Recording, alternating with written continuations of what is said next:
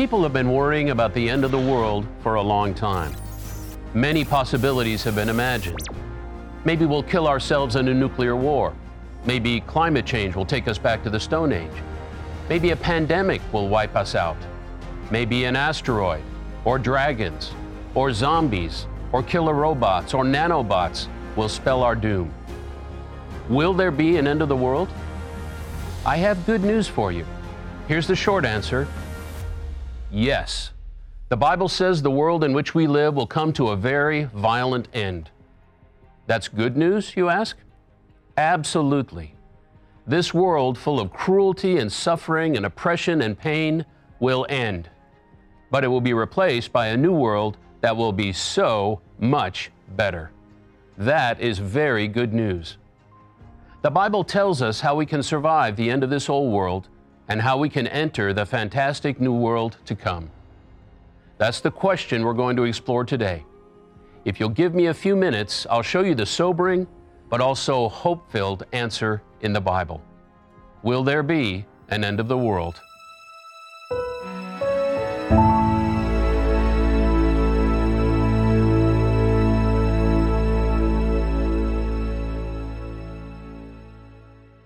The Greek words translated as world in the Bible don't usually refer to our planet, but rather an order, a system, or an age.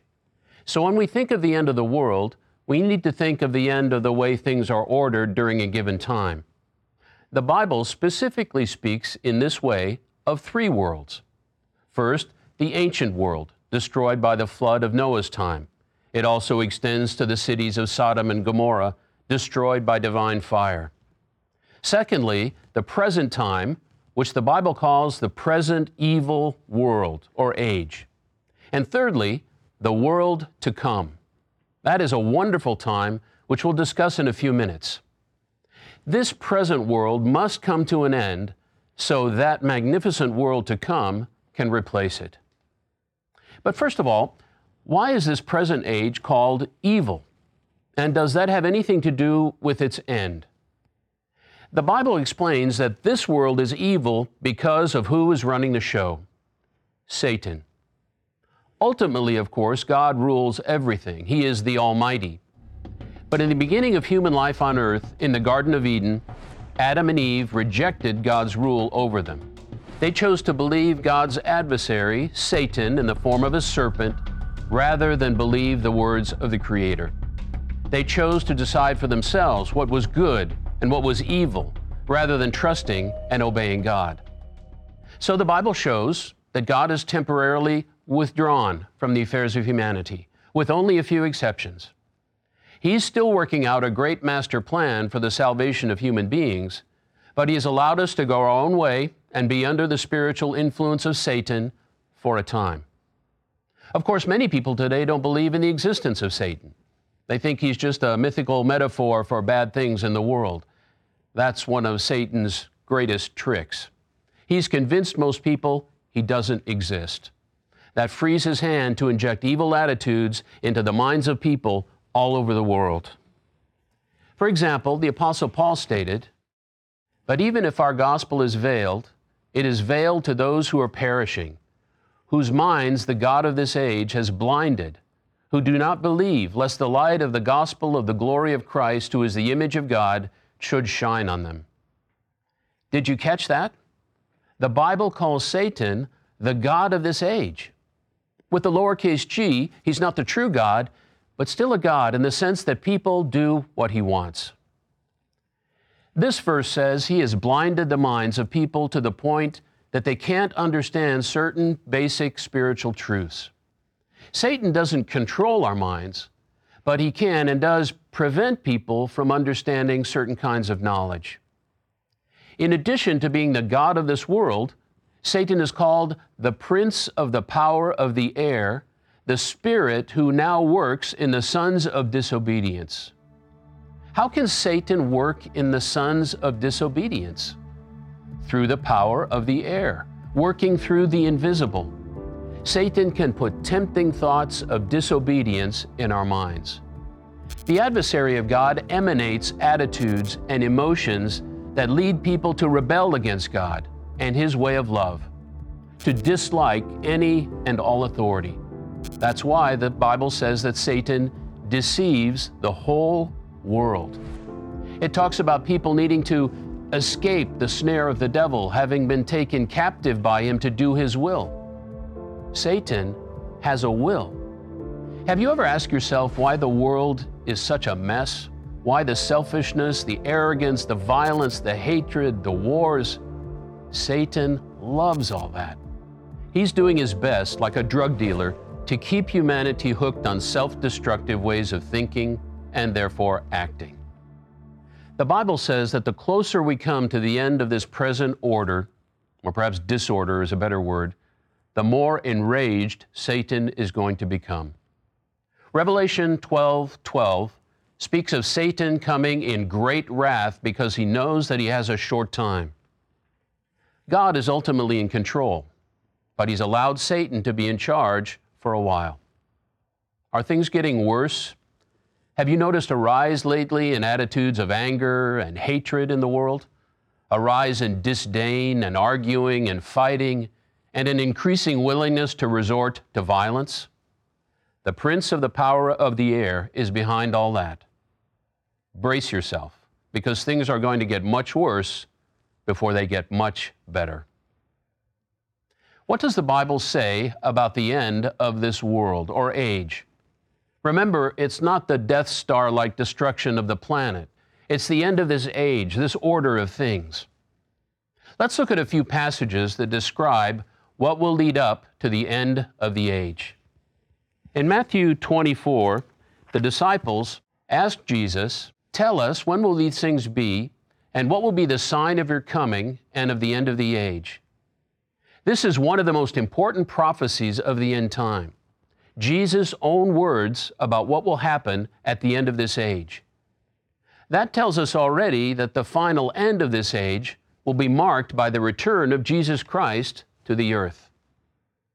Jesus answered, Take heed that no one deceives you, for many will come in my name, saying, I am the Christ, and will deceive many. We should note here something vitally important. False prophets will come in his name, claiming to represent the true historical Jesus, preaching that he is the Christ. They will preach Christ and claim to represent him, but their message will be false. And you will hear of wars and rumors of wars. See that you are not troubled, for all these things must come to pass, but the end is not yet. For nation will rise against nation, and kingdom against kingdom, and there will be famines, pestilences, and earthquakes in various places. All these are the beginning of sorrows. Then they will deliver you up to tribulation and kill you, and you will be hated by all nations for my name's sake. And then many will be offended, will betray one another, and will hate one another. Then many false prophets will rise up and deceive many. And because lawlessness will abound, the love of many will grow cold. But he who endures to the end shall be saved. And this gospel of the kingdom will be preached in all the world as a witness to all the nations, and then the end will come. So the signs showing that we're getting close to the end include religious deception, wars and threats of wars, famines, disease epidemics, earthquakes, persecution against Christians and Christianity, societal breakdown, false prophets who will deceive many, despair and hatred, and the good news of the kingdom of God being preached to all the world. The book of Revelation explains other events that will happen just before the end of this age. You should know in advance these events sound fantastical, perhaps impossible, but this is what the Bible says. You can read it for yourself. We'll show you the references. God is almighty. He's easily capable of making these events occur. He made the heavens and the earth, and He could destroy them. He won't destroy the planet, but he is going to shake it like it's never been shaken before. So, what does the Bible say? There will be strange, frightening phenomena in the heavens. The sun and the moon will grow dark. Massive meteorite showers will strike the earth like figs falling from a tree shaken by a storm. Massive storms and an earthquake will shake the earth. Then will begin what Revelation calls the day of the Lord, when God will stun the world in preparation for the return of Jesus Christ. Hail, fire, and blood will rain down from heaven. The fire will scorch and destroy one third of all the plant life around the world. Something the size of a mountain on fire will strike the oceans, and a third of all the seas in the world will turn to blood, killing the sea life in those parts. A flaming meteorite will impact the earth, and it will turn a third of all fresh water bitter and toxic. No doubt mass migrations will begin as people try to find water to drink. The sun and the moon will be dimmed once again by one third, Days will be eerily dark, and nights will be pitch black. A great army will emerge with weapons that resemble locusts, perhaps something like helicopters. These weapons will be non lethal, but able to cause great agony in their targets, like the sting of scorpions. They will maneuver and drive people mad with pain for five months. The pain will be so great that people will wish to die to escape it. Then an army of 200 million soldiers will form to conquer much of the world, including the Middle East. The Bible says this army will kill a third of the population of the planet. It is at this time that Jesus Christ will return to the earth. That great army will assemble in the plain of Megiddo in Israel, a place called in Revelation Armageddon. From there, they will march to Jerusalem where Jesus Christ will have returned at the head of an army of angels. It is at Jerusalem that all those soldiers who are trying to prevent Jesus from beginning his reign over the world will be destroyed. The destruction of that evil army will mark the end of this world, of this present evil age. It will mark the end of mankind's rebellion against God, and it will allow the foundation of the world to come. Perhaps you're wondering, why will God allow or, and even cause so much death and suffering? The answer is because people will refuse to repent of their sins and submit to the rule of Jesus Christ. It says several times in Revelation, in the middle of these earth shattering events to come, people will not repent of their sins. It will take punishments of this magnitude to force people to submit to their Creator, so that the great blessings can begin. So there it is, according to the Bible, the end, not of planet Earth, but of this world, of this age. For those who don't know what the Bible teaches, going through those incredible events will seem like a fatal ending, like everyone is going to die. And in fact, everyone would die if God did not intervene to stop people from committing collective suicide. Jesus also prophesied, For then there will be great tribulation, that is, chaos, misery, horror, such as has not been since the beginning of the world until this time, no, nor ever shall be. And unless those days were shortened, no flesh would be saved. This is speaking not of spiritual salvation, but of physical survival. But for the elect's sake, those days will be shortened.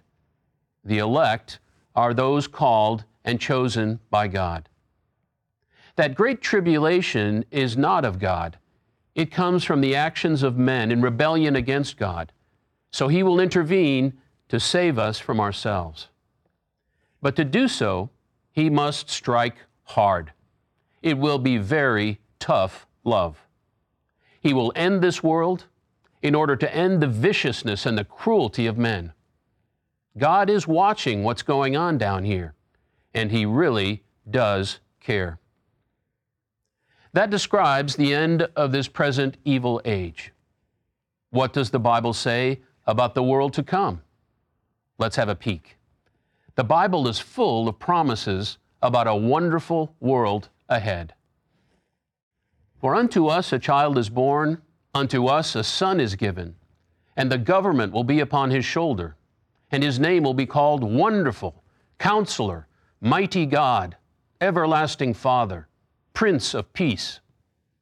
Of the increase of his government and peace there will be no end upon the throne of David and over his kingdom, to order it and establish it with judgment and justice from that time forward, even forever.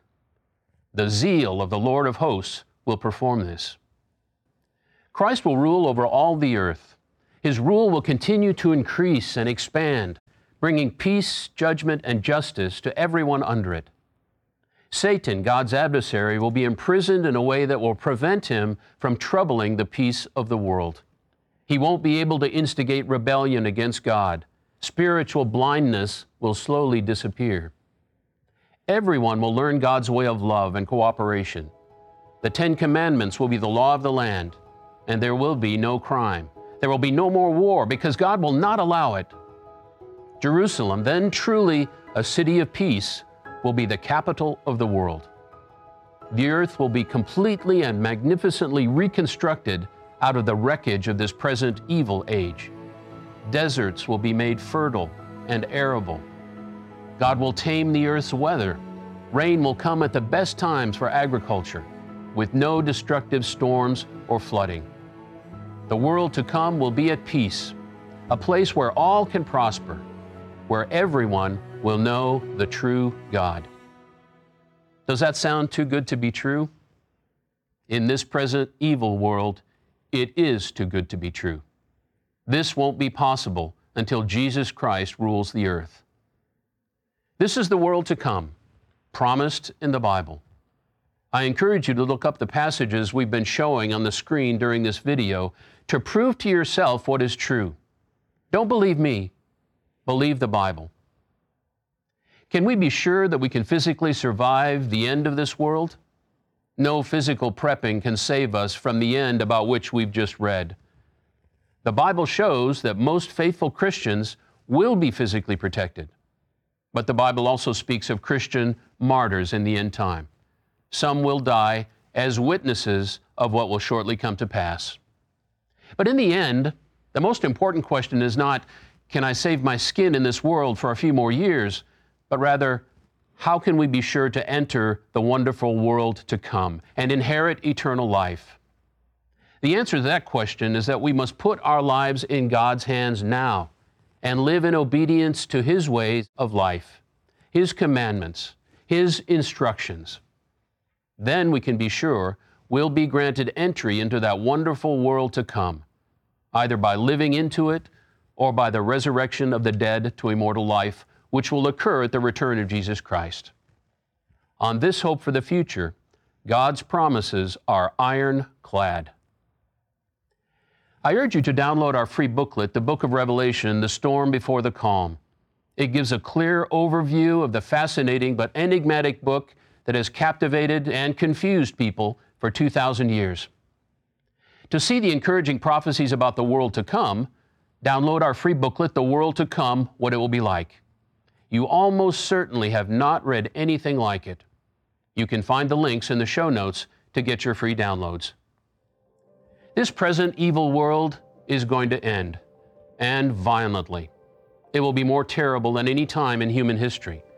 God will have to end it to save humanity from itself and to usher in the wonderful world to come, a world more fabulous than we can easily imagine.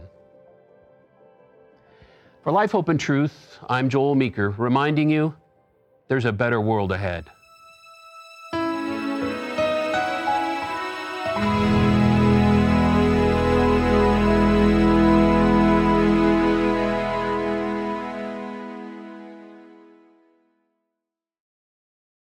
Before you click off, if you want more content like this, don't forget to ring the bell, like, comment, and subscribe to our channel. The Bible is incredibly misunderstood but we're dedicated to helping you know the truth about what it says. You can also find a lot of information on our website, lifehopeandtruth.com. We offer it completely free. Be sure to check it out, and thanks.